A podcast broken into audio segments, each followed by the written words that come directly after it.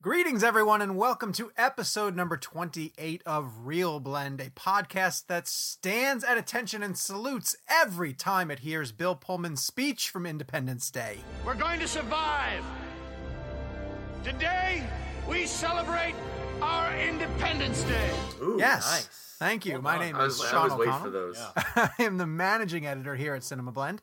And if you happen to be watching the podcast on our Facebook page, we welcome you. Hello, how are you guys doing? Good to be good to have you back with us. Um, leave us a comment or a question, and producer Gabe behind the glass will make sure that we try our best to address it on the show, so long as we're not racing to beat the clock. Uh, before we get going, please say hello to my wonderful co-hosts Jake Hamilton and Kevin McCarthy. Hello, boys.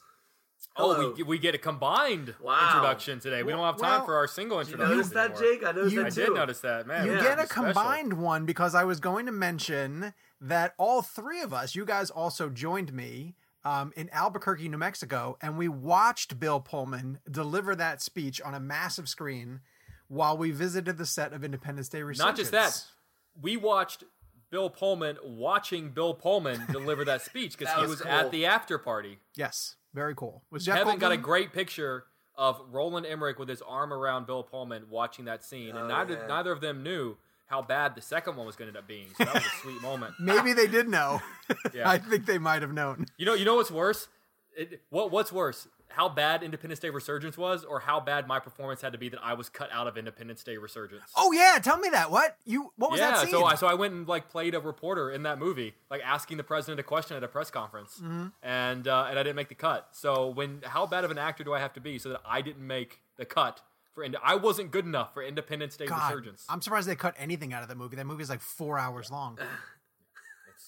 Well, that anyway, doesn't make me yeah. feel any better. Anyway, um, we are a live video podcast. Um, we do air on the Cinema Blend Facebook page, as I mentioned. After the live event, you can find us on iTunes, on Google Play, on Spotify, and all of the normal podcast portals. Excuse me.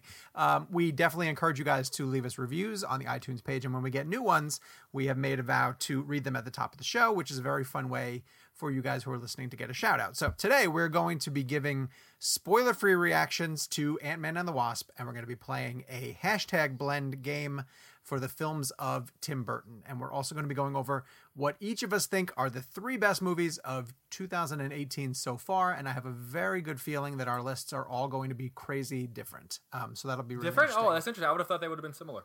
Um, I know that the three I picked, I think you guys are going to hate. Um, and you're probably going to think I'm crazy for picking them. So I'm I'm more concerned about your Burton pick, considering you said earlier that you thought that Charlie and the Chocolate Factory might have been your number two. It was close to becoming my number two. It was almost my remember- pick for a few Remember, minutes. Jake. That- that this is this is me all, away. This is also the same person who thinks Forrest Gump is a bad movie. So just Right. you gotta you gotta you gotta keep things on a level playing field here in your thought process of Not things. just a bad movie, a Yeah, truly he- awful he, movie. He, he hates Forrest Gump. So just, I had to deliver Sean some bad news today, which is that. So today, if you're listening later down the line, today is July 3rd. Tomorrow, like most entertainment reporters are, I'm picking the best sort of movies that sort of kind of represent Americana, represent what it means to be an American. And my number one, and we're not movies that are just Fourth of July movies. Um, my number one is Forrest Gump because I think that that movie perfectly captures American history and what it means to be an American in America during a very interesting time in America. And I, I could just feel from a distance Sean's disdain for my pick. Well, yeah. When, when, when, when he sent that, when he sent his list over, we, Sean and I immediately both knew that he spelt the Sandlot wrong. So we were just trying to explain to him that that his uh, grammar was wrong and he and he had the words wrong. So First of it's all, my okay- I mean, grammar is it's- never wrong. It's okay. I mean, don't worry about it. I mean, it's, it's not a huge deal, but we, we, we understand. We're, we're there for you, Jake. All right, let's start with news, like I we always do. Gump. I'm just kidding. It's terrible. Um, I It's want to start with news that broke right before we started recording this. I'm not even sure if you guys have seen it, so maybe I'll be the first one to tell you. Miles Teller has been cast as Goose's son in Top Gun 2. Yes. I did not know. I'm learning about this live on the air. I did not know that. Top Gun 2. Uh, and they're going to uh, follow Goose's son, and then Why? they're Wait, going to. that's uh, that's the focus. He's Well- like the star of the show. I'm not sure. Yeah, we don't really know like how big Maverick's role is. We don't really know like if he's going to be training the next generation, but we know that Goose's son is going to be significant too. So that makes me wonder if they're bringing Meg Ryan back. Can I give an unpopular opinion? Sure. I don't love Top Gun, and I'm a huge Tony Scott fan. Um, primarily on the True Romance, Man on Fire, spy game element of his career. Um, I think Days of Thunder is a great movie, but I have no interest in a Top Gun sequel without Tom, Tony Scott. I mean, obviously, I know Tony Scott passed away, and it's it's it's horrible, but I just don't want a Top Gun sequel. I have What no don't you like about the first movie? I just don't find it to be as great as everyone says it is. I think it's a fine film. I think it's shot well. I think the the plane sequences are fine. But I, I don't know. But the, maybe I missed a boat with that movie. But the, nothing like I, I don't look at that film and go, man, I love Top Gun. I I I, I like it. I don't It know where was Jake stands. so big in the moment. Yeah, well, then I feel like '80s movies. If you didn't grow up with it or you weren't there in that moment, because I, I, how you feel about that is sort of how I feel about Goonies, where I didn't really grow up with Goonies. Yeah. So it doesn't really. Same thing with Karate Kid. Like I recognize their Mm. Karate impact in pop culture, yeah. but it doesn't really do anything for me. Um, Top Gun, I, I, I'm a fan of Top Gun. there are it's funny people on our like- staff who hate Goonies, who like tried to watch it after the fact and they just don't get it. I don't I don't hate it, but I don't particularly like it. I'm more like I, I get and, it's, and I imagine it's the sort of same the same way how like I am with Hook. Like I grew up with Hook. Right. I understand that people hate it, but it was a part of my childhood. Therefore, I'm always going to like Hook. Yeah. like Karate Kid's a great example. Like I, I remember uh, being on the checks chain with Jake and Sean about karate about Cobra Kai, and I was just like, which I've heard is amazing. I was so excited about it, and like it was amazing because I'm a huge Karate Kid fan. Then Jake said he was not big into Karate Kid, so it, I, I had a hard time understanding why. I think Top Gun's a film I admire. I just don't. I'm not obsessed with it enough to have been really geeked out about another sequel, especially considering Tony Scott. But like uh, that picture of, of Tom. Cruise in front of the Jets, I didn't get you excited. It's like fine. that, that that picture was awesome. That, that I'd picture- rather see Edge of Tomorrow 2 than Top Gun 2. Today is Tom Cruise's birthday. It is Tom Cruise's birthday. I actually think it's really cool that Tom Cruise has a July 3rd birthday because he's so America and he's Yeah. so summer blockbuster. And I just think that that's perfect.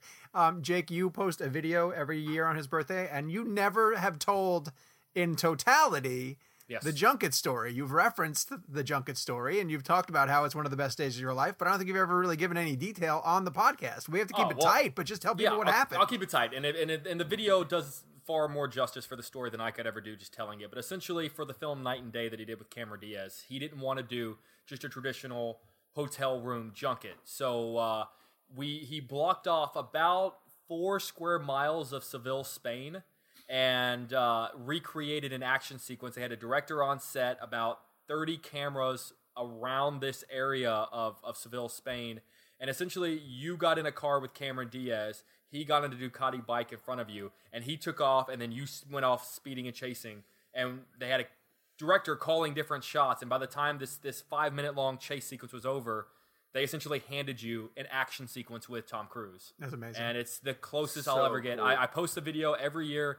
It's I tell people it's the coolest junket that I've I've ever done. I probably ever will do, and it's the closest I'll ever get to starring in an action movie with Tom Cruise. I mean, essentially, like imagine waking up, going and shooting a sequence, and then like ending your day with like a tape in hand of like, hey, here's your here's your movie that you co-starred with Tom Cruise and Cameron Diaz. right. And It's he kind of like coached you through it, didn't he? Like lean Yeah, into yeah, the he car kind of, yeah, like, yeah, yeah. Oh, yeah, he definitely he played it up. You know, he did the whole thing where you know he pointed at, at pointed at me. You know, the whole bit was supposed to be like I was supposed to try to catch him. Of course, naturally, like you you don't catch Tom Cruise. Sure. Um, but it was just it was just in, it was truly incredible. And in fact, that was the last time because I used to be able to, to to sit down with him. He doesn't really do a ton of sit down interviews anymore. That was sort of his last big hurrah for press. right. Um, and uh, I'm glad I was just able able to do that. Yeah, Well, the go video to- the video is amazing. You got to go to his Instagram or his Twitter to find it. It's or do you have it on YouTube, Jake, or no?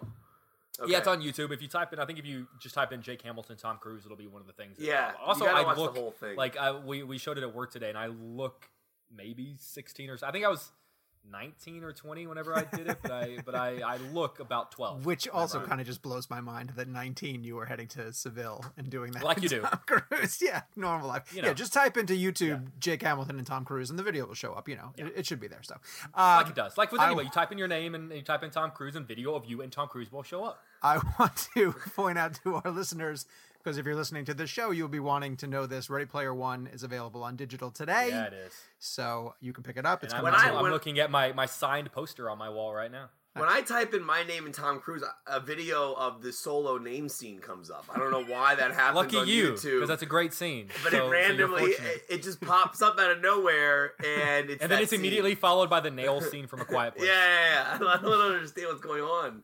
Very strange. The YouTube algorithms. I don't understand. Kevin, you were the only one of us that saw um, Soldado, and we had a request Yeah. from one of our listeners to go in depth on it today, and you're the only one who can. So, can you, uh, now that it's out, can you give us some more in depth conversation about how that movie plays and, and whether you Spoiler recommend it? free if you don't mind. Yeah. Sure. My my biggest issue with Soldado is the the idea that it it plays more as a bridge to a third film than a film that on its own. So like the entirety of this movie is heavily reliant on the idea that we're going to continue this later. Like it's funny like, like you look at something like Lord of the Rings for example. Um, I always felt like each movie still had its own film within it. It had a beginning and an end. There was a story being told in Two Towers. There was a story being told in Fellowship. Um, not that I'm comparing Sicario to Lord of the Rings, but there's just an idea that I think a sequel needs to be its own movie. Dark Knight's its own movie. Um, Batman Begins is its own movie. Sicario Day of the Soldado just feels like it's it, it, it's nothing more than a bridge to another movie.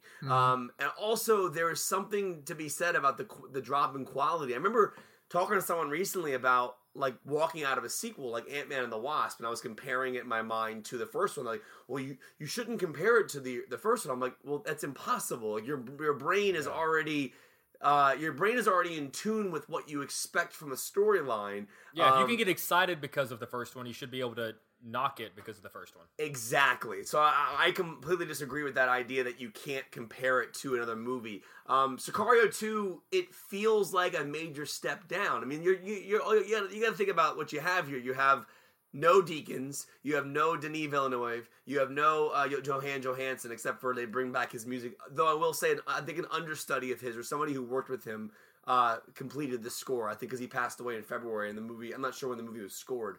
Um, but yeah, it, it- it's it, it works because Brolin and Del Toro are great, and that's what makes it interesting. And I, and I read something recently about why Emily Blunt wasn't in the film in regards to does it affect the film you're watching. And if you think about Sicario one, the whole movie is from her perspective, and then it flips to Del Toro. So the POV switches um, essentially in the third act when we get Del Toro's storyline of what he's doing and why he's doing what he's doing. So this is just another flip. That's all it is. I mean, you're flipping to more Del Toro, more Brolin, and we'll just, maybe we'll flip back to uh, Blunt later on. So that's kind of i i it's. Is she it's- mentioned at all in the film? I don't even remember to be honest if her name was ever mentioned or I don't I don't I honestly don't think so. I don't remember. I saw it four weeks ago, so I'm trying to remember specific details about it. But the problem with it is it, it doesn't feel like its own movie and it feels like it's a step down. That being said, as its own film, Del Toro and Brolin are great. I mean, they're so great. And Del, Del Toro had probably has this is a weird comparison. Probably one of the greatest physical moments in a movie that I've seen since DiCaprio's climb to the car in Wolf of Wall Street. Um, Can I guess? Lava Yeah. is coming at him, but he's been Yes. tranquilized, and he yes, and he has to roll out the way that's it. Of lava. Yeah, that's that. Wow. That's the scene. Yeah, And he Ba- does it while explaining where his last name Yeah. came from, but They- trying to avoid a nail all the same. Yeah, Bayona. So, so uh, uh, the director of Del, Del, Del uh, Soldado um, called up Bayona and said, "Can you drop a clip from Jurassic into this movie? Well, since you know we'll, we'll just play off each other." So at one point, Chris Pratt does show up in Soldado. And, So you uh, recommend it? Do you recommend it? I recommend it only if you're a fan of the Sicario saga. Just understand going in that it's a step down, and it Okay. It feels also like, a like, is it one of those things where like maybe you'd recommend it in January, but not in the heart of the summer? Yeah, it's it's a weird. It's a weird. Again, it's, it goes back to that whole idea of it's impossible not to think about how great the first movie That's was. And but that being said, is it a bad movie? No. I just think that it's uh, incomplete and uneven uh, in regards to what it's trying to do, more along the lines of bringing us to a possible third story from Taylor Sheridan.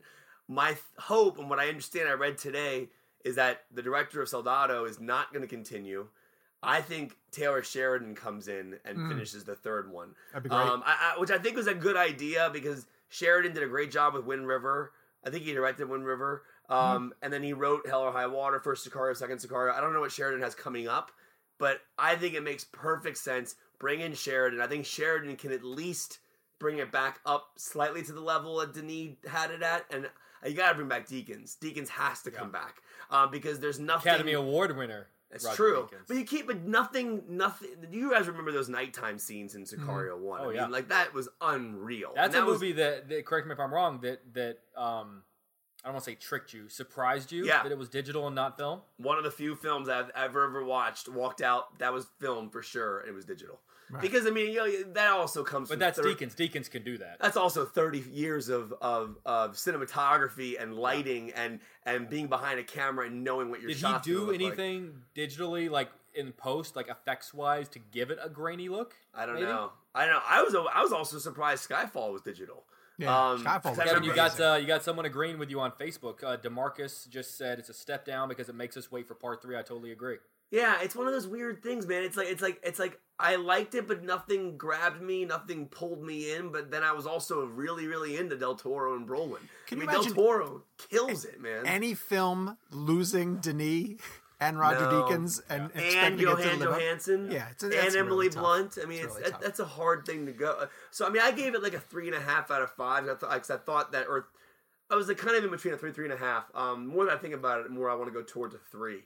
But yeah, it's fine. All right, we convinced Gabe to let us talk about Breaking Bad because um, it's a show that all three of us adore, and it's celebrating its 10th anniversary. And uh, we just want to quickly share how important that show is to all of us. Um, yeah, we're primarily movie geeks, and we watch a ton of movies, but we each have shows that we have sort of caught up with and subscribed to. Jake's a big Lost fan. I'm a huge Breaking Bad fan. Kevin is a huge Breaking Bad fan. In fact, when we were at that Albuquerque um, set visit, visiting the set of uh, Independence Day Resurgence, one of the things I texted to Kevin because we wandered away from one of the um, production studios and I saw Vince Gilligan's uh, parking space that they had reserved for him, like you know, forever. He can hold it there, and I snapped that and sent it to Kevin real fast. And so, uh, ten years in, uh, Walter, uh, Walter, uh, Bryan Cranston was talking to Entertainment Weekly and talking about his favorite scene. Did you guys read the article about what his favorite No, scene no, is? By the way, I didn't click on it, but can I guess what his favorite scene is? Yeah, I read it and it's a perfect answer, so I know what it is. my Actually, guess. I wouldn't be surprised if it was Kevin's favorite scene. What I, I think don't- Kevin's favorite scene is. I'm curious, so I didn't click on the link. Right. But uh, I think well, it's interesting. I think the greatest scene in the entire show from a performance standpoint. Well, wait, hold on. We gotta say this is spoilers, and if you haven't watched Breaking Bad, we're gonna talk in some detail about the show and some scenes. So if you want to punch out, punch out,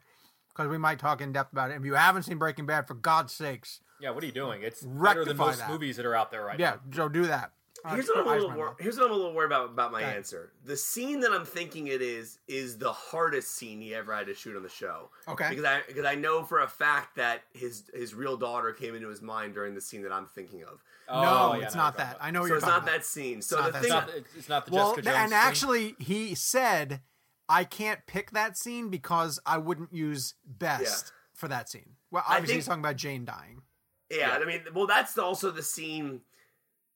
I think that that's arguably the greatest sequence of an actor turning into a different character just based on a facial expression. Is that where he turns into Heisenberg? Would you argue? Literally Heisenberg. I mean, he, I he- so. there's a moment where he's looking. So people who, are, who haven't seen the show or, or, or don't remember, uh, Jesse's girlfriend is uh, dying of an overdose in bed, and Walter has a choice. He actually sees her choking to death on her own vomit, uh, and he basically sits there as Walt, and then you see his face completely change into Heisenberg because the thought process being, if I if I let her die, I'm no longer dealing with the threat of her telling people who I am. Right. And then it's such a sick scene.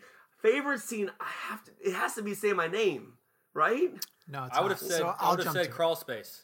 Well, crawl space is without a doubt my Which favorite scene. scene in Crawl Space? The the ending shot or the, one the out in the desert shot with the sun? to me sun? of him laughing is the one Yeah. that, that unnerved me so much to the point where I, I was literally shaking for like 10 minutes afterwards. I couldn't Is it, wrap my brain around it. is it weird that I actually, considering how powerful that moment is and how great that shot is in Crawl Space, I actually rewind back about 10 minutes because I think the greatest shot in the entire show ever uh, is when Gus has him out in the field. It's this long shot, and Walter has a bag over his head.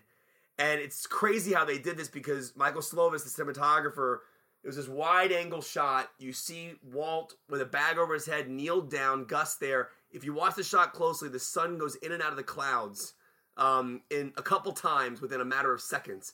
They actually had to speed it up because the shot was so beautiful. They wanted to keep it in, but if you actually cut it in real time, it was two to three minutes long. Wow, So they that's actually had to speed it up. Um, but all right, I'm curious what his favorite scene is. I don't know now. His Can you, favorite wait, can you give us a hint? Hint? Um, no, I'll just tell you because we're gonna run out of time. Because Gabe is mad that we're talking about this anyway. Okay. Um, it's the scene with the train robbery where they have to go Oh. through so many elaborate Oh, steps yeah. to pull off the train heist, and Wow. they do it.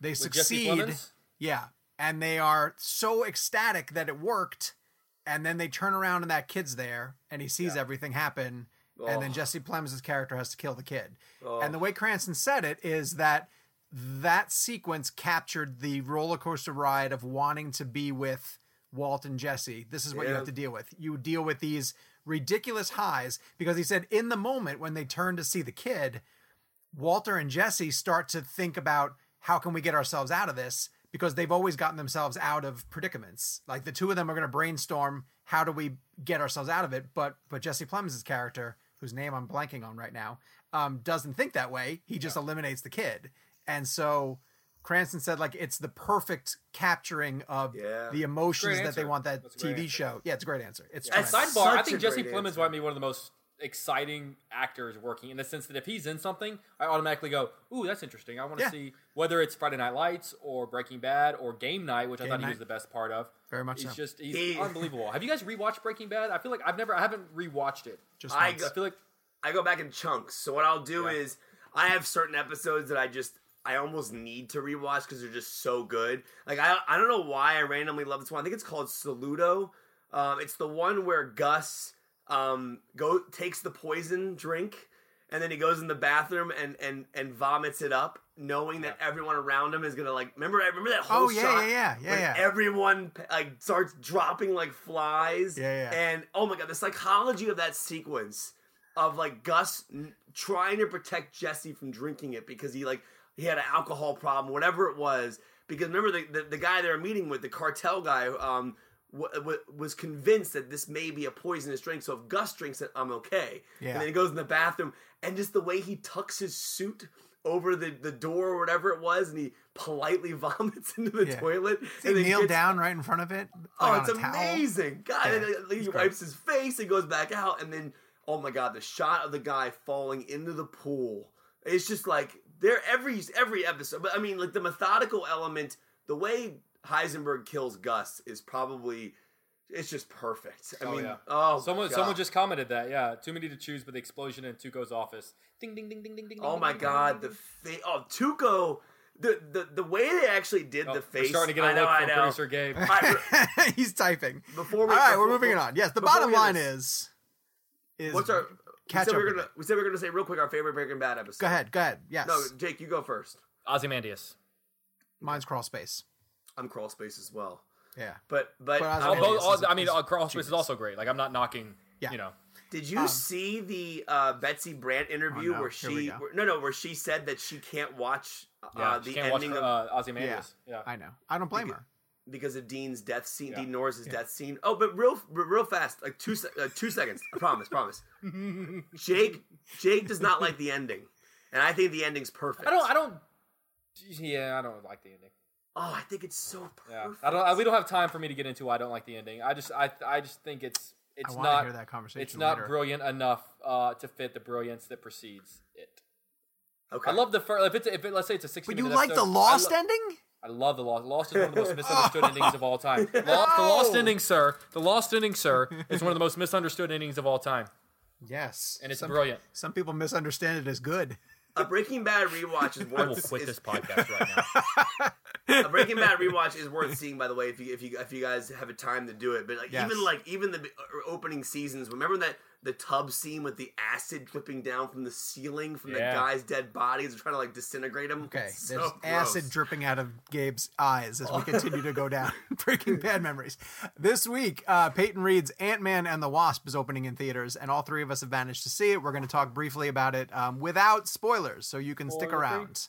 Spoiler free, spoiler. I like that. Um, right off the bat, let's just give star ratings, starting with Jake. Out of five, Out of five, three. Kevin. Three. Three. Wow. Oh, I'm like three and a half. How did I like it the most? Um, I think our I think our star rating is different because Kevin liked it less than we did. Yeah, that's strange. Well- that's unusual. All right, so I think it's better than the first movie. This is my, that's probably where we differ. To me, the first movie is a three, and this is a three and a half. And I'll tell you why I feel that way. I think the action is much better. I think that they have figured out how to do the shrinking and the expanding um, in the middle of fight sequences, chase sequences, all these really cool things that um, they utilize Ant Man's tech in a good way. Um, but I still like. I've now seen both of those movies and I think like the the word I keep using in and it's not in a derogatory way is they're fine. Like they're fine. I think they're okay. I don't I don't I love the Marvel movies wholeheartedly, but I I don't choose to rewatch the Ant-Man movies and I won't choose to rewatch this one all that much when I get it. I thought it was enjoyable in the moment. I thought it was funny, as funny as it, you kind of needed it to be, but I'm not going to use the word forgettable because I don't think that that's fair but it was just like a and and maybe part of it is coming off of the you know bombacity that is uh, Infinity War. It's a palate cleanser and it's a smaller story and that's fine by design. But I left it and I was like, yeah, that was fine. That was fine. I think my biggest problem with the Ant Man reviews uh, is that people are saying it's a it's a much needed lighthearted element after Infinity War, which that movie doesn't. That you have to understand that, that that's a movie. That movie doesn't know that Infinity War was was dark and and, and Sure. like th- this movie needs to be examined. You think people are giving it a pass? I think Because, so. I think there's because a, of Infinity War. I do, and I, I think that Infinity War. Listen, when you when you watch Infinity War and then you watch Ant Man and the Wasp, there is a massive quality difference there. I mean, like in regards to storytelling, filmmaking, writing, action, Yeah, villain I mean, set pieces, all that but stuff. what's fascinating to me, and- and if I am going to go down that route of comparing it to Infinity War only because it was the last Marvel film to come out, um, you got to think about the idea that the Russos. How many screenwriters are on Infinity War? Two, three? Probably. Okay, this Ant-Man has five. this has five. Yeah, Um, that's nuts. Here's the problem with Ant Man and the Wasp. So Ant Man and the Wasp, I'm a I loved Ant Man. Ant Man's actually my favorite, one of my favorite MCU films. I would give Ant Man after multiple rewatches, I'd give it like a four and a half. I love, I Oh. love Ant Man. But that's fair. I that's fair. I think that's fine. I think Ant Man is incredibly inventive. I think it was so well executed in regards to comedy, had inventive action. The villain, Yellow Jacket, was so great. I thought Corey, is it Corey, um, Stoll. Stoll? Stoll. Yeah. Amazing. He was a great actor. Such a great villain. Oh my god. The sequence is so horrifying in the first one. He's in the See, I think that bathroom. was such a generic villain. Oh. I, wow! See, I, I find it interesting how, how much we differ, but I, how, how much we agree on the second one. But I think again, our ratings are the same for the second one because I think you were coming from a perspective of not loving the first. I agree one, with that. I and I'm with that. coming from a perspective of loving the first one and being disappointed by this one. So my comparison back to the Russos was think about all the characters that they juggle in Infinity War. Okay, there's what there's over 30 characters or something, whatever it is, and it feels seamless and it's and it's beautifully done and it's executed well. This felt so uneven and convoluted. I I, I just didn't under. I, I I found myself so. It's weird. I actually felt like Paul Rudd's character throughout the whole movie when they were explaining all the science stuff. It just it just didn't. oh my god, dude. There is so much exposition dump, Oh, just like oh. exposition dump after eh, Yeah. to the point You know, where I, I like was, to your point, I brought my dad with me to see it, and he has never seen the first one. right. And I was a little concerned, like, oh, is he really going to remember everything that's going on? And this isn't a spoiler, but the opening sequence is essentially, Yeah. remember what happened in the first movie? Right. And Right. it- within about three minutes, I, I realized my dad doesn't need to see the first one. Yeah. they Right. may as well have been looking, or, or like a previously on Ant Man. Like they're like there's There's- they just yeah. pretty much told you everything you need to know. Also, There's there's, literally a a scene, scene. where Randall, the actor who plays the FBI agent, who, uh, uh, which I won't give away Randall too much, Park. Yeah. but who's amazing He was in the fantastic. film. He's One a great actor. Favorite parts of the movie. Um, he, like you're saying, he genuinely sits down in front of a character and explains to a little girl why. Yeah. What's going on? Like it, it was now. I like, understand. did, did you miss of Captain America: Civil War? Don't worry, let me recap it for you. That's what it felt like. And I was like watching it. I'm like, okay, I get the joke. The joke being that um, we're gonna have this guy tell this young girl why her father is where he is or whatever is Right. going on there. But it does come off. And then there's another scene. Oh, I'm on sure in the they, they. I'm sure there was a meeting where someone said, "Hey, we need to write stuff in this movie for people that didn't see Civil War." Not as a joke. I'm sure that they had to. Re- they realized there are a lot of people that don't see all the Marvel movies, and we need to recap Yeah. some stuff in there. All right, that being said, I will say, uh, action wise, it works. I, Yeah. I, the, the, there's great comedy in it. I think Evangeline Lilly. Uh, my problem, it's called Ant Man and the Wasp, and there's hardly any Ant Man and the Wasp action scenes. Like, like they, I didn't find. I think there's one team up scene or maybe one and a half uh, in the film, but like, I just found it to be like it just felt convoluted. It really it, did. It should have been called Ant Man, also the Wasp. But she's great in it. I mean, Oh, the- she's great. Listen, the macro photography when they get into that scene where she's on the cutting board of that kitchen, So cool. uh, very cool. And then the, the, the, the Paul Rudd's great. There's some great comedy bits. Michael Pena steals the movie. Randall's great. But I did not like Ghost, and I did not like Walton Goggins. I just didn't like It's those a waste of him. characters. It's a, It was a total waste. Well, he's of a, he's character. he's a brilliant actor, and yeah, that was a total waste. I mean, I think the reason I liked it more than the first one is simply because I felt the first one relied too much on the bit of, hey, doesn't look r- really cool whenever he's small, and look at all this cool stuff that happens to him when he's small, and look Right. At the stuff that's big whenever he is small. And I felt like they they didn't rely too much on the crutch of that bit in the second one, and it served the story more. Yeah, I can Um, the, the the the blowing up of the Pez, the blowing up of the sh- of the salt shaker to block a door. It was less about hey, look around. Isn't just isn't just the visual of this good enough for you? Because for me in the first one it was not, and for this it was hey, that's gonna block a bad guy from getting out, or hey, this helps them get away in a chase sequence. It, it served the story rather than just just us being forced to appreciate it for what here's it was. here's a big part of it and jake and i were talking about this before the podcast. Like when you have a solo standalone movie like um, a doctor strange or even black panther now um, the the worlds and the other people in the movie have to be just as compelling. And like i think t- wakanda is such a great new environment everybody in that cast was great and the villains stole the show i think ant-man had some of that you know but the fact that it was limited to san francisco was cool but a little limiting a little To be fair, I've been to San Francisco. There are a lot of interesting people in San Francisco, and this movie captured none of them. Yeah, I saw none of those interesting Yeah, people sure. in this movie. there's that so I just find, and, and again, this is all spoiler free.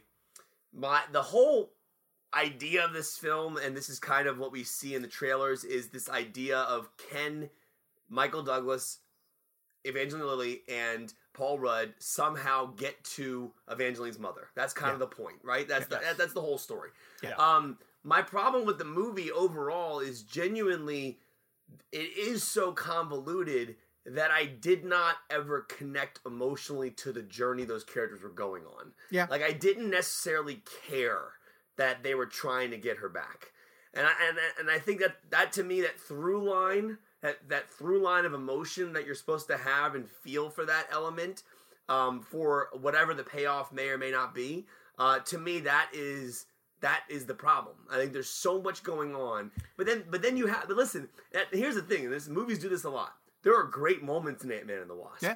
Like moments that will make you laugh out loud, like very funny stuff, very inventive action. The with, with with no spoilers, I will say there's a sequence in a in a school yes, that had me laughing from start to finish. and they've released some of that in the, in, the in, in some of the trailers and some of the TV spots now, um, which they're giving away a lot, unfortunately. But I think uh, that scene's great, and there and there are there are some great moments. I mean, there are moments where like it's funny. I was sitting next to my wife last night who had not seen the film. I this is my second viewing.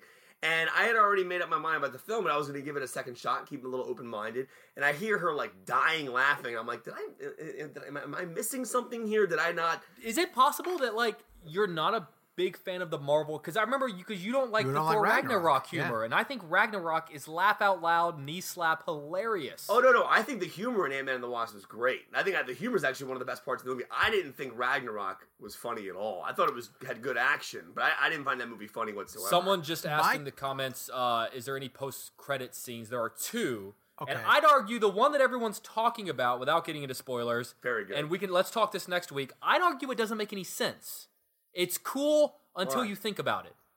Makes I can't. I can't say sense. any more. It doesn't It make makes any perfect sense. sense. What are I think it makes about? no It makes sense. It makes no sense. sense. It makes no sense in the timeline of things. No, Yes, it makes does. sense. No, it doesn't. It does. Okay, I don't- We'll, I- we'll discuss yeah, this we'll next, discuss week, next week. but it makes no sense in the timeline of things. Cool, cool little side note, by the way. Um, one of the things I love about Ant Man and the first one and the second one both do this are these are the Michael Pena like real wine sequences where he's telling the stories and So his- Oh, that was brilliant. That was So brilliant. good. So which good. like which we all agree that that had to be an Edgar Wright thing. Like he Edgar Wright had to have written that in his first ah, write through. I, I they had to have stolen that. badly I want I want Edgar Wright's Ant Man franchise, and I want Lord and Miller's Solo.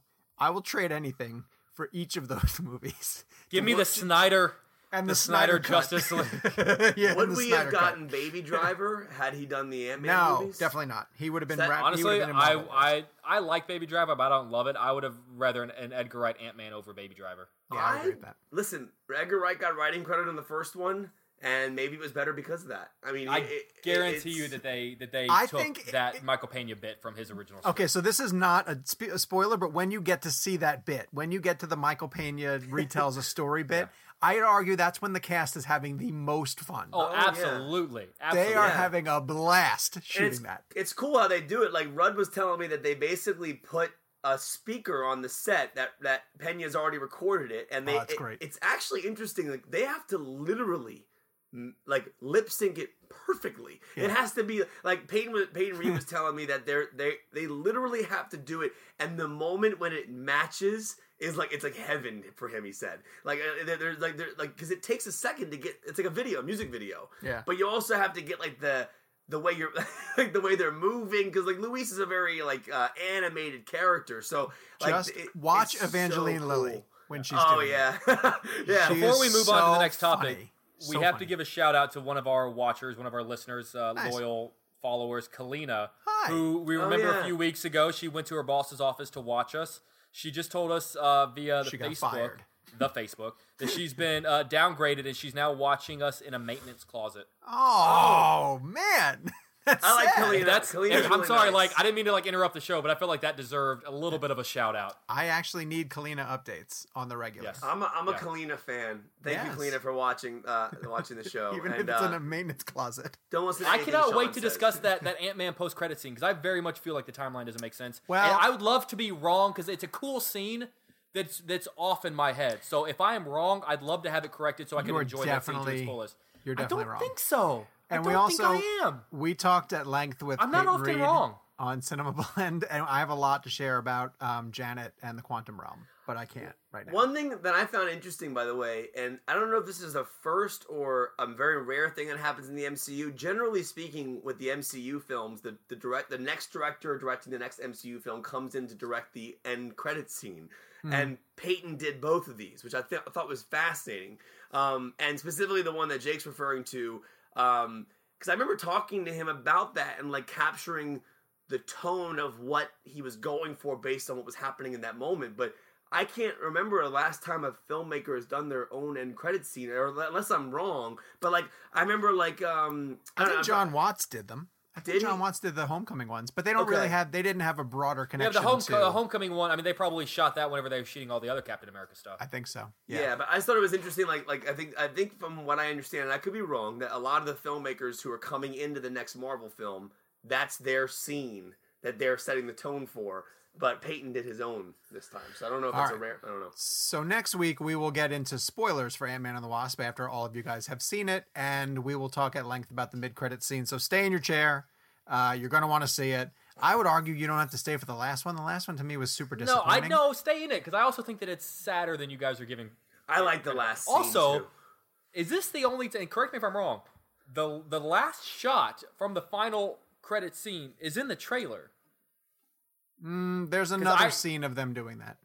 because I I'll have remember because I, remember thinking whenever it references it earlier in the movie, oh, it's going to be this shot, and it didn't happen. I was like, oh, maybe they cut that scene out, and then they put that shot in the. It, I, I need to go back and watch the trailer. I But I, wondered if it was the first time that in- a post credit scene has been in the trailer. I still find it so weird that uh, that "Welcome to Jurassic World" is the last line in Jurassic. That World doesn't Fallen surprise me at all. But it's like it's like it's like it's the last line in the movie, and it's in the trailer. It's so weird. That is really weird. It's There's a so lot of weird. that final act in the trailer. I know Um, we're getting to Tim Burton, but uh, real quick, Jake saw "Sorry to Bother You." I'm seeing it tonight, and that Yes. movie opens up in D.C. this weekend, and Chicago, and a couple other cities, L.A. and New York. I'm assuming. Yeah. But Jake, real quick, because this is the kind of movie that kind of needs that needs promotion and needs shout out. If it's yeah, great, very much. Oh, we'll- we're going to talk about it in a second, but but the best promotion I can give this movie is I cannot stress how little you actually know what it's about. The trailer is, to use a cliche, the tip of the iceberg. From the bottom of my heart,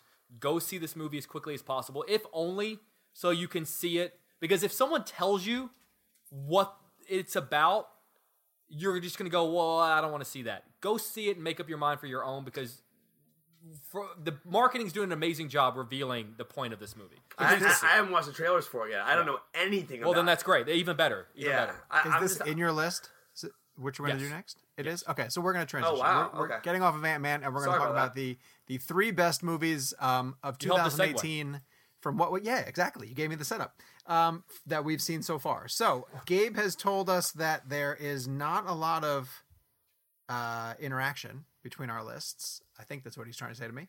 Um, basically, he said, "Do all of our number threes first. Do all of our number twos first, and all of our number ones first. So, Kevin, uh, your number three best movie of 2018 so far is Number three, best movie 2013. Ah, I, I, I, I told make you the call, man. I told you, gotta make the before the, podcast that I was debating between two and three and switching them. I just sent you guys a text, by the way, just li- um, privately. um, oh, it's bad. Okay, um, all right. So let me think here. all right, my number three. I'm gonna switch it up from what I sent. I'm gonna go Deadpool two, number three of the year. okay. So No, far. they, they, no, this is best films of the year. Oh, okay.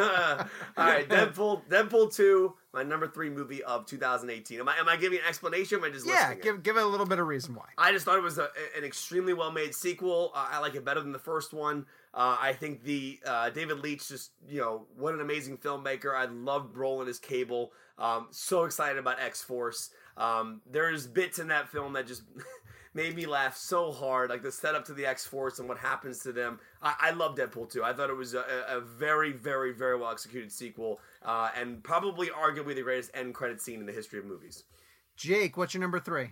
Uh, my number three is Sorry to Bother You. We were just talking Oh, about it. Boots good. Riley, the, the screenplay, the direction, the acting, absolutely incredible. Um, I I hesitate getting too much into it in that I want people to experience it fresh. I cannot stress how much I I purposefully went to go read reviews after seeing it because because I think it premiered at Sundance.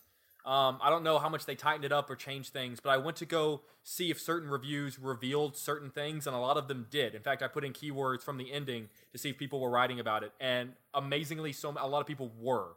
Uh, so I don't want to give too much away, other than tell you go see it. Uh, it's it's an amazing social commentary that says a lot, and probably the biggest compliment I can give it, that hopefully will be the hook that'll get you in, is that it is uh, 2018's Get Out. Wow. What? But you It's gonna- also you didn't love Get Out, right? You It was liked on my Get top Out. ten list. Okay, Yeah, I know. All right. Get Out, didn't stu- really I- Get Get Out stuck with me more and more over time. okay, okay. Mine is gonna um, probably alienate you guys immediately, and you won't watch the rest of my list. But I swear to you, it's that good. Don't say Solo. My number three is Paddington Two. Okay, I actually I haven't no, seen I haven't seen it, but I've heard amazing things. I'm not going to Heard make it's fun of you for amazing. that. I've heard way too many amazing things to knock you for that. I give Paddington, one a five out of Paddington five. Is freaking delightful. It is such a delightful. that was actually Sean's movie. nickname in college. um, we popped it on Netflix or Amazon. I forget which one we put it on anyway. And because and like you guys, I had heard nothing but raves from people who were like over the top crazy about it. And it is it is um a Wes Anderson family movie. Like it's visually Hmm. Yeah. so creative. you're not no, selling no, it, no, brother. no, no, no, no, Sounds Stay with to me. me, actually. You just Yeah, lost yeah. me. Stay with it. Um, it's just it, it's there's the other documentary that people are raving about now is "Won't You Be My Neighbor," which everyone is saying is so uplifting and so sweet and so kind. Um, and I haven't seen that yet, but I really want to. So good. but Paddington Two makes me feel that way. Like it's just so warm and sweet and generous and kind and um, all the performances are wonderful and it's going to make my top 10 right now it's in my top three uh, and so i had a couple of things i moved up and down but i finally decided that i love paddington 2 that much I wanna and see so yeah you gotta see it it's I really heard, it's, great I heard it's great. I mean, listen, I, I have first Paddington was a five out of five. I loved Paddington one. It it was such a surprise, and I have no. It's weird. Like I've been in situations where I've been able to watch Paddington two, but I just haven't had the desire to turn it on yet. That's the Um, things that like I'm never like I'm sure if I sat down and watched it, I would love it. But I'm in my free time when I have a chance to like watch something. I'm never thinking, you know what I want to watch. I know, and I totally get it. But I'm telling you, from the minute you start watching it, it's like a warm blanket, and it's just it's delightful. I'm also doing something right now. I- I just put together a list of like 77 classic and films that I want to watch slash rewatch. But I actually just added um, a bunch more today. Now I'm up to 90. Um, so Nice. I'm there over the next two or three months. I'm gonna I want to watch and rewatch these 90 movies. Um, and it's it's a it's a combination of a bunch of different lists from some of the films are from the BFI um, Sight and Sound Top 50. Some of them are from AFI's Top 100. Some of them are from Quentin Tarantino's Top 10 favorite movies of all time. Scorsese's favorite. movie. IMDb is also their top 250 is also a nice. Yeah, Dude, Nice bring list. that into the podcast. Let's talk about some of those each week. I will. I, I Or start- do or or assign them to us and let's all do it together. Well, Yeah, yeah. if you guys want, I started. I already started yesterday, and I had never seen this movie before, and I, and and, I, and that's the thing. I mean, like one of the things that I think we as critics, I, I think we're sometimes afraid to admit we haven't seen a certain classic movie, or like you know, because we you know we're movie critics and we we want to be as knowledgeable as we can. But I had never seen Buster Keaton's The General. Um, Oh, nice. Which blew my freaking mind. Um, so I'm just kind of going through a bunch of classic films, and that was my first watch. So if you guys want to watch See, to with me, you know, it's funny you mentioned that because I, I I watched that in a film class, and to me, that is so enjoyable to watch as opposed to people talk about Citizen Kane and like, yeah, I appreciate the technicality of Citizen Kane, but I don't particularly enjoy watching it. To me, something like Buster Keaton is a perfect blend of like, oh my god, you can respect what it took to make that, but Yep. also, or a lot of the Charlie Chaplin stuff, you don't. You, you don't have to be bored It's insane. whenever you watch this stuff. I mean, you could al- you can also enjoy it while appreciating what they did technically. Well, Buster Keaton, like the oh my god, like talk about we talk about Tom Cruise doing stunts. That guy was insane. So uh, next one I'm watching is Lawrence of Arabia. So that's I, and I, and I've seen Lawrence of Arabia, but I um not They do it on 70 millimeter here in Chicago every year. I, that's how I want to watch Every it. I actually- year? I- Every year yeah. that during the we have a 70 millimeter film festival here at the Music Box Theater uh, every year. It's where I just saw 2001. And That's I- actually where I got engaged. And I- uh, actually, this Tuesday, starting a uh, Robin Williams uh, film festival. That's cool. I, I, I, Seventy millimeter Doubtfire. Yeah, 70 millimeter Jack. I just Um, or- I just ordered the uh, 50th anniversary of uh, Lawrence of Arabia, and it, ca- it comes with a 70 millimeter film cell. Um, the reason why I'm rewatching that one is because of the of the Spielberg documentary on HBO. oh yeah, it's, it almost that- talked him out of being a director. That's the movie. That's the movie Yeah. that changed. That that that's the reason why we we, we have Spielberg. So All right, number um, two. I'm Number two. that. We're way far off. We're Also, way, Sean, we're- uh, yes, just I don't know if you have a TV off. near you, but it's a shootout in the World Cup right now. Shut up! Yeah. I hate that this podcast is keeping me from this stupid podcast. For Um, those that, that watch this or listen to this podcast years down the road, yes, it's World Cup is happening right now. it's a shoot. Oh, it's a shoot. All right, uh, two. Uh, who, who went first? Jake, Kevin, Kevin, number two. Infinity War. Ooh, good call. It, it, right. It's it's just amazing. I mean, I'll every- go ahead and step in. Also, Infinity War for me, number two. two, number two. Yeah, All right. Infinity War is also my number two. Go It's- ahead, I mean, celebrate it's, it. It's just, it's just like it, it stuck with me. Like it wasn't like oh, it was a novelty and then it wore off over time. Like I'd argue like it gets better over time. In fact, I went and saw it a second time with Ren, and it just it's maybe the only time I've ever seen an audience walk out in silence. Mm. Just this eerie silence when the movie was over of everyone just shuffling out, not realizing that that's not the movie they expected to see. Right. It, It's it it is a masterclass in pacing. I have. Yes. I mean, I'm And editing. talking about the pacing in that film is perfect, and it's two hours and forty minutes, and it's unreal how Right. fast it goes. Unreal. um, which is really interesting because, uh, and I'll, I swear this is a short detour. Um, th- there was a uh, we went to church this Sunday, and our uh, pastor gave a, sermon from the altar, and he talked about two movies that he finally caught up with from last year, the two Best Picture nominees, uh, La La Land and Moonlight, and how he hated both of them. Um, and went on This to talk during about church. during church. This was his homily, right? And but I won't get into the Moonlight side of it because I think he was complete. I don't even think he saw Moonlight. To be honest with you, he was so off with the message of Moonlight. But you're talking about it. But he said he hated La La Land because uh, it had a sad ending. Like he just thought they should be together, and he doesn't understand why he watched this whole movie for a sad ending. and so I had a whole conversation with my mom about this too because she thought it was just funny that he was talking about movies. My mom doesn't really like movies either, but she agreed with La La Land. She was like, it shouldn't have been a sad ending, and I was like, you know what? A, a sad ending is not a bad ending.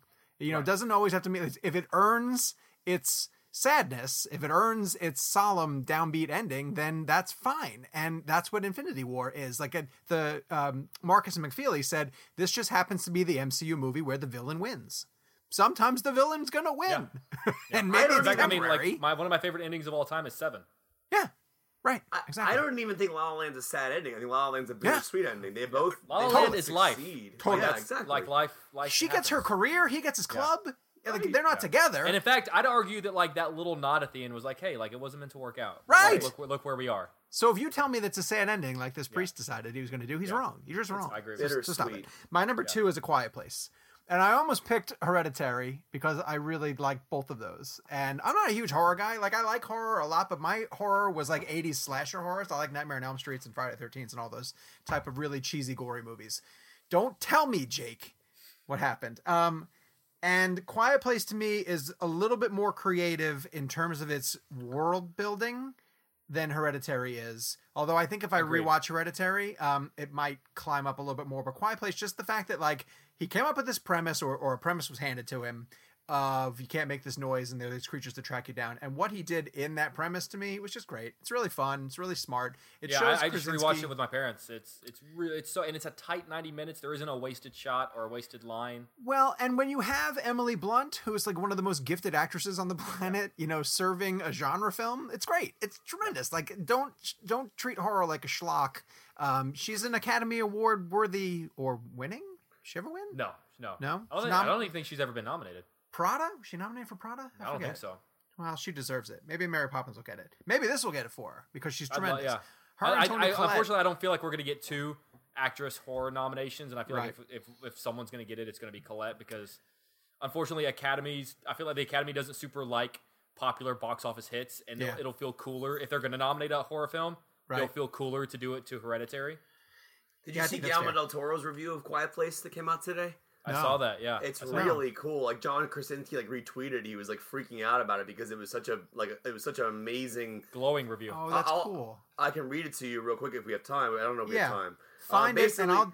I go got it right here. I got Yeah. it right here. He bases it a quiet place. It, uh, it's tense, scary, yes, but Krasinski's storytelling is also classic, elegant, completely controlled.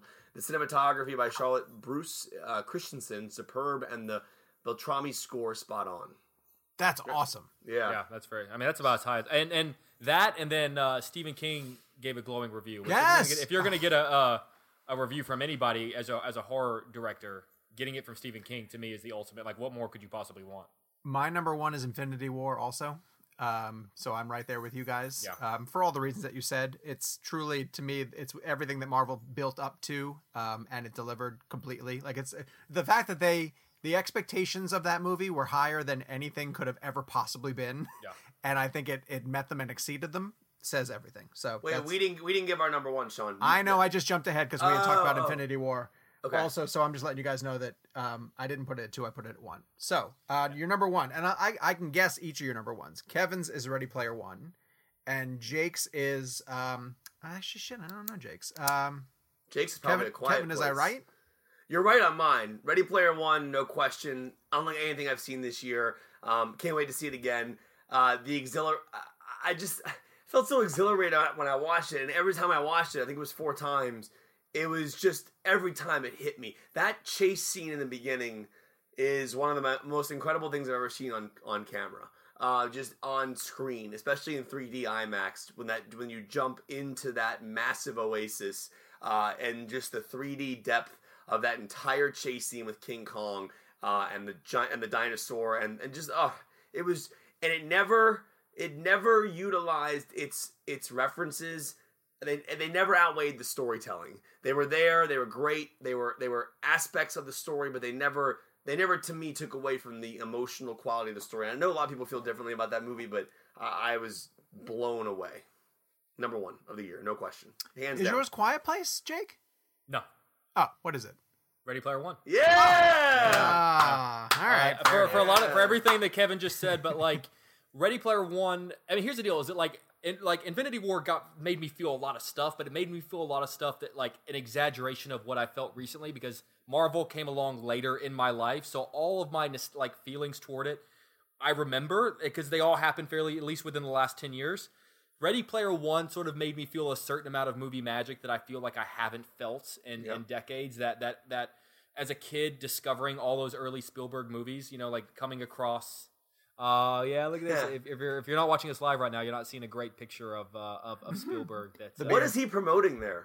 Ready Player One. Uh, we Is have a clip. We have a clip that we ran on the site today. It's an exclusive clip that they gave us for the Blu-ray um, or for the digital of him directing using the VR goggles. They show him with the goggles on. Yeah, they show. I've been. I've been waiting to see to see that. footage for. So, it's funny because I, I I sat down with him for an interview for that movie and I talked about that, but I didn't have any footage of it when Yeah. I was airing my interviews on the air in DC, and I'm like, I need to get some kind of footage of like him in. I the wish VR Warner Brothers set. would have released that because I feel like that would have helped people appreciate how Oh. much ah. work he put into. It's making it. 'Cause on Didn't he say the that Blu-ray right that- now That Schindler's for List. Ready Player One, and Saving Private Ryan are th- the three most difficult films he's ever had to make in Makes- his career. I feel like I remember sense. that. I believe Yeah. it. Yeah. So, so And- yeah, so everything, but they, it's just there's just a certain X factor to the magic.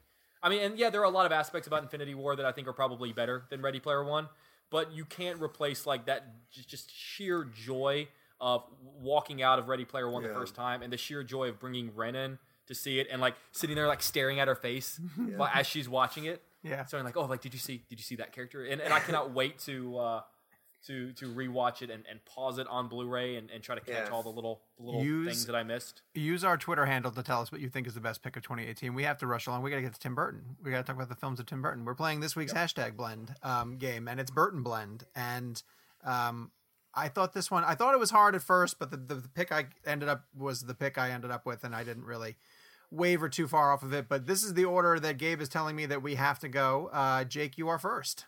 Oh, cool. Um, my I, Wait, thi- wait, wait. Can we guess? Oh, Gabe, yeah, can we didn't guess? I know Jake. We can guess. Okay, go ahead. Yeah, I think Kevin knows mine because I've, sp- I've spoken about it um, Hook. at, at length. How dare you? Jake's gonna go with uh, Big Fish. Oh, then I'll say Big Fish too. Yeah, yeah, mine's Big Fish. It's Um, so good. It's the reason it's mine is Big Fish, and it's not because it's the least Tim Burton e movie, but it's because he doesn't use his style as a crutch. It's more than just Oh. oh, look at that. Um, and Good and call. the the emotional depths that it that it takes. It tells an amazing story. It, it covers this idea of growing up thinking that, that your, your your parents are these certain images and these certain heroes, and that sometimes whenever you get older, you realize that maybe they're just not that. And and you know, as Billy Crudup got older, he kind of realized that you know his father Albert Finney, you know, isn't this amazing person that, that told all these stories that when he was a kid, and then as he starts to lose his father, he realized, well, maybe he's a shade of that, and isn't that good enough? Um, and, and sometimes that's all they need to be, and and maybe their stories outlive them, and you know you don't get to keep your parents forever, and so like all you have whenever they're gone are those stories, and why shouldn't they be big and bombastic and fantastic and these big fish kind of tales? I just think it's it's just one of the most beautiful, honestly, beautiful movies that have come out so far this this century, and uh, it's, I think it's easily far and away his his best movie. And the performances are Great movie. fantastic. It's a great ensemble cast, and he he tells a story rather than saying, "Look at my style" as Tim Burton. two things on Big Fish. Um, one, I'm delighted that he didn't use Johnny Depp. Like just having Mm-hmm. him use Ewan McGregor was like, oh great, you don't have to use Johnny Depp all the time, and we get to see another shade Mm-hmm. Yeah. of someone else interpreting your work.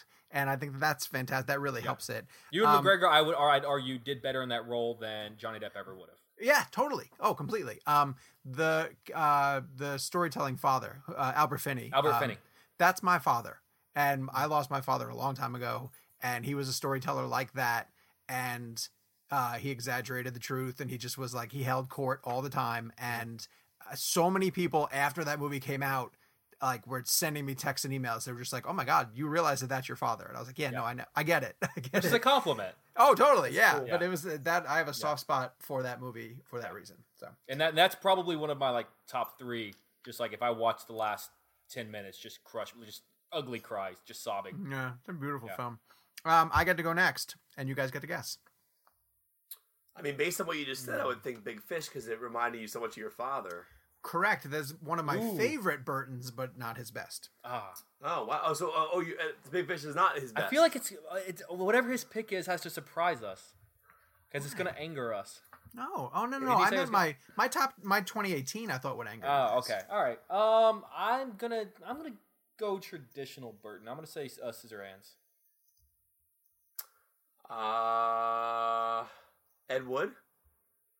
It is Scissorhands. It is Scissorhands. And Jake and I were having this conversation um, early on that, like, with a lot of filmmakers like Tim Burton, who have a distinct style that they kind of keep repeating over and over again, their earliest films tend to be their most personal and the closest to the film that, like, when they're starving artists who just need to make the movie that's like top of mind for them, um, that's what it ends up being. So for him, it was like Beetlejuice, and then it was Edward Scissorhands. And I think Burton has always wanted to do um, a fairy tale type movie, like an alternate fairy tale to the Grimm fairy tales that he likes, and those type of storytelling. And then all the films that sort of not not all of them that came after, it, but things like Sleepy Hollow.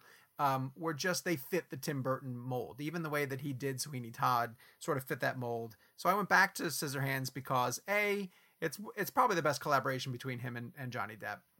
I think it uses Depp's weirdness to the to the best of its ability.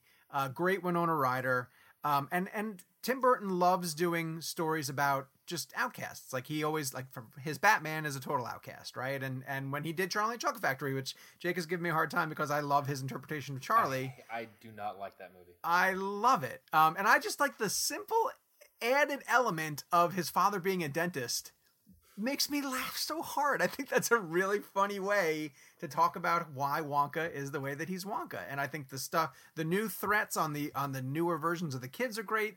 The squirrel scene is great. I think it's weird. I think it's really funny. But anyway, Scissorhands is my choice for the most complete um, and best version of a Tim Burton film. Whereas I think a lot of the other ones have heaps of Tim Burton uh, applied to them. I think that's the story that he was always sort of. I mean, I love Scissorhands. Like if, if, like if I were to give Big Fish a ten, I'd give Scissorhands like a nine point eight. So that would definitely be one of the ones that like would be an alternate pick if Big Fish didn't exist. So Kevin? great pick. Goes next, and I um, am going to say that Kevin uh, probably picked Ed Wood. Yeah, I think Ed Wood just because of his love of uh, a love of film. I think I could see Kevin being a massive Ed Wood fan. Ah, Oh! yes! Yay! Edward Scissorhands. I'm the odd man out. um, yeah, They I- win. Jake loses. I just, I, I just, I- I just think that the impact of that movie is so understated. Like I've never seen anybody capture Suburbicon like he did. Just the suburb, like the just the neighborhood. I don't know why, but every time I see a neighborhood that looks like that, I think of it, I think Edward Scissorhands. Um, and that- that's not the reason why I love the film. I just, I just, I just there's there's so much to love about that movie. I think that uh, Johnny Depp just being this beautiful monster um, that you kind of have to you fall in love with and you genuinely feel awful that he had that he looks the way he does. And you, and you kind of um hope you can change him or hope change you can change people's perception of him. Um the movie is downright scary at times. Like it kind of juggles this horror element with this romantic element with this um dramatic element there's just so much going on in that film I'd also argue great comedy in it though. yeah Oh yeah, yeah Really great physical comedy. It's got, comedy. a, it's in got a wicked sense of humor. it actually juggles like almost every genre. Yeah, Like it and, that, and that's kind of hard to do. I mean, the horror element, the Frankenstein element to the character, and then you have Depp's performance is just unbelievable. I always found that that sexual tension very interesting between that woman um, with the red hair who Mm. kind of like is into him. I, I, I, I that always felt so interesting to watch play out on screen. Um, and there's just something about that movie that just it, it just speaks volumes. And I don't think any of it ever says to me, "Oh, this is Tim Burton trying to do Tim Burton style." I mean, like this is early on. Um, this was this was actually a a film that kind of set a standard for what Burton kind of delivered as a filmmaker. Um, but it was new. I, I felt it was new when I first saw it. And, I, And don't I- you feel that his films after that, like the Planet of the Apes movie, and Yeah. like Jake was even saying, like the fact that he's doing Dumbo, it, it, it might be good, but it feels like oh, someone just handed him Dumbo and was like, Yeah. put The- Tim the Burton last stuff on this. fif- the last 15 years have been Tim Burton's version of. right? Yeah. Whether it's Dark Shadows or Alice in Wonderland or, you know, even even like like Sleepy Hollow is perfect for him, but I love I- Sleepy like- Hollow. Oh, Sleepy Hollow is great, but like I mean, talk about a movie tailor made for him. That's Yeah. just about as you know as much. But like, I don't need his version of stuff anymore. Like like he like go back to which is like why Big Fish is really great yeah too. because it stands Yeah. out because because it's not a it's not a well it was based on a book, but it's not like a pre existing well known IP. You know Sure. what my number two was? What? Sweeney Todd. oh, and nice. I think I think Sweeney Todd Todd, is oh my god, that movie wow, like the just I the- love that movie. I just don't particularly like the music. Oh, and I love think the music. That's what keeps me from like super obs- like. The songs don't super do. I think the story is fantastic. I almost kind of wish it weren't a. It I don't sounds think- horrible. I wish it weren't a musical. I I like don't him think Johnny. Depp can sing. I think He's he's, got that. fine. He's got that rock star. Hey, it's not it's no Rock. Pierce Brosnan from Mamma Mia, but it's Or definitely Russell Crowe. Listen, I actually defended Oscar Russell. Crowe for Les Mis. I actually thought that Les Mis. I liked that he wasn't like this Broadway singer. I thought that mm. he, when Hugh Jackman sang, it was like, oh my god, this guy's amazing. But going back to Edward Edward Scissorhands, it is, in my opinion, his best movie just because it juggles so many genres. Because Depp, I think, is probably the best he's ever been. That or Fear and Loathing, I have to debate on that. But I know Fear and Loathing's not Burton. I know it's Gilliam, but I I, I just think that it's it's just a, it's such a great movie But from every element, and to be able to juggle that many genres in one movie and do it fluidly and seamlessly, uh, it's pretty amazing. So Also, a quick note: if you guys, if, if people that are listening or people that are watching, and you love um, uh, Tim Burton, check out an artist named Edward Gorey, who a lot of people say is uh, where Tim Burton sort of got his style from. Uh, I, it's, he's he's one of my favorite artists, and essentially, it's like it's like seeing a canvas of Tim Burton's art. He he had a really twisted sense of humor, much like Tim Burton does. In fact, I've got a piece on, on my wall across the way um, that features. It's called uh, the, the the Gashlycrumb Tinies, and it's a very Tim Burton looking piece. And it's also it goes with a, a poem that he wrote, and it's 26 lines about 26 kids who die.